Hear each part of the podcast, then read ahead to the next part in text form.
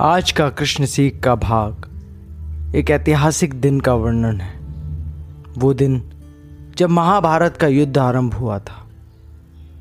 एक तरफ़ पांडव और उनकी सेना और कृष्ण खड़े थे। दूसरी ओर कौरव और उनकी सेना। तय हुआ था कि सूर्योदय के समय शंखनाद की आवाज़ से युद्ध का आरंभ किया जाएगा। सभी लोग शंखनाद करने ही वाले थे कि कृष्ण ने देखा। अर्जुन का मन बहुत विचलित है। उनके हाथ में इतनी भी शक्ति नहीं कि वो धनुष उठा सकें। उन्होंने अर्जुन से पूछा, हे पार्थ, क्या हुआ? तुम्हारा मन इतना विचलित क्यों है?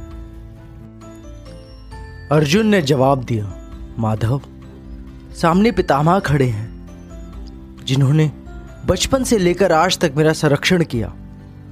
गुरु द्रोण खड़े हैं, जिन्होंने मुझे सारी शिक्षा दी।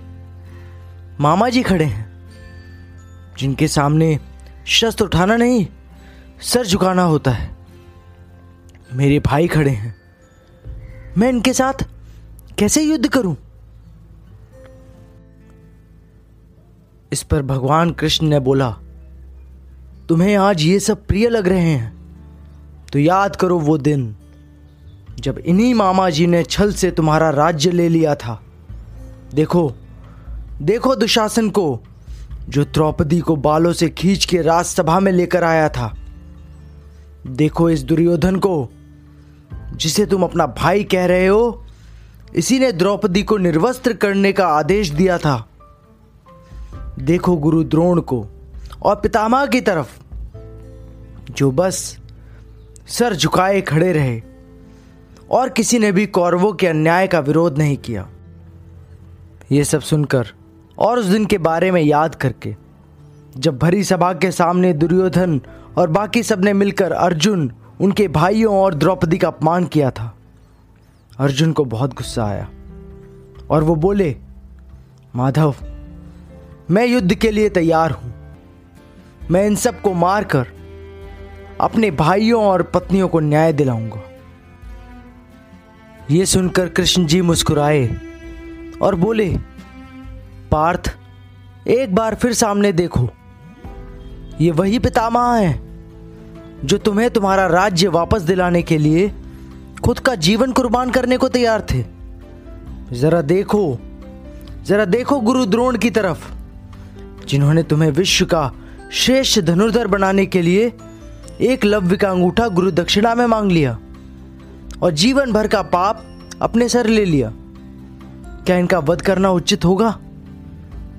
सब सुनकर अर्जुन फिर सोच में पड़ गए। कृष्ण ने कहा, चलो पार्थ, एक बार अपने पक्ष की तरफ़ भी देखो। देखो, क्या गलती सिर्फ़ कौरवों की थी? अगर तुम्हारे भाई युधिष्ठर अपने भाइयों और द्रौपदी को दाव पे नहीं लगाते तो शायद आज का दिन देखना ही ना पड़ता। क्या उनका यह सब करना उचित था? अब तुम बताओ पार्थ, तुम्हें किसके पक्ष में धर्म दिखाई देता है और किसके पक्ष में अधर्म? इस पर अर्जुन बोले, माधव, मुझे तो दोनों ही पक्षों में धर्म भी दिखता है और अधर्म भी। अब आप ही बताएँ कि मैं क्या करूँ? आप ही मुझे ज्ञान दें। तब कृष्ण जी ने उन्हें समझाया कि जीवन में सही और गलत के बीच का चुनाव बहुत आसान होता है। पर कभी कभी ऐसे मोड़ आते हैं जहाँ हमें गलत और कम गलत के बीच का चुनाव करना होता है। और यह चुनाव कभी भी आसान नहीं होगा। पर हमें आज का ही नहीं आने वाले कल का भी सोच के ये चुनाव करना है। ये मत सोचो पार्थ, किस युद्ध में किसका रक्त बहेगा और कौन बचेगा। ये सोचो, किस युद्ध के बाद धर्म की स्थापना होगी। इसीलिए ये निर्बलता छोड़ो, शस्त्र उठाओ और युद्ध करो। सच ही समझाया कृष्ण जी ने कि लाइफ में ब्लैक एंड व्हाइट को अलग करना इजी है। पर जहाँ चीज़ें शेडी और ग्रे होती हैं, हमें कुछ समझ नहीं आता।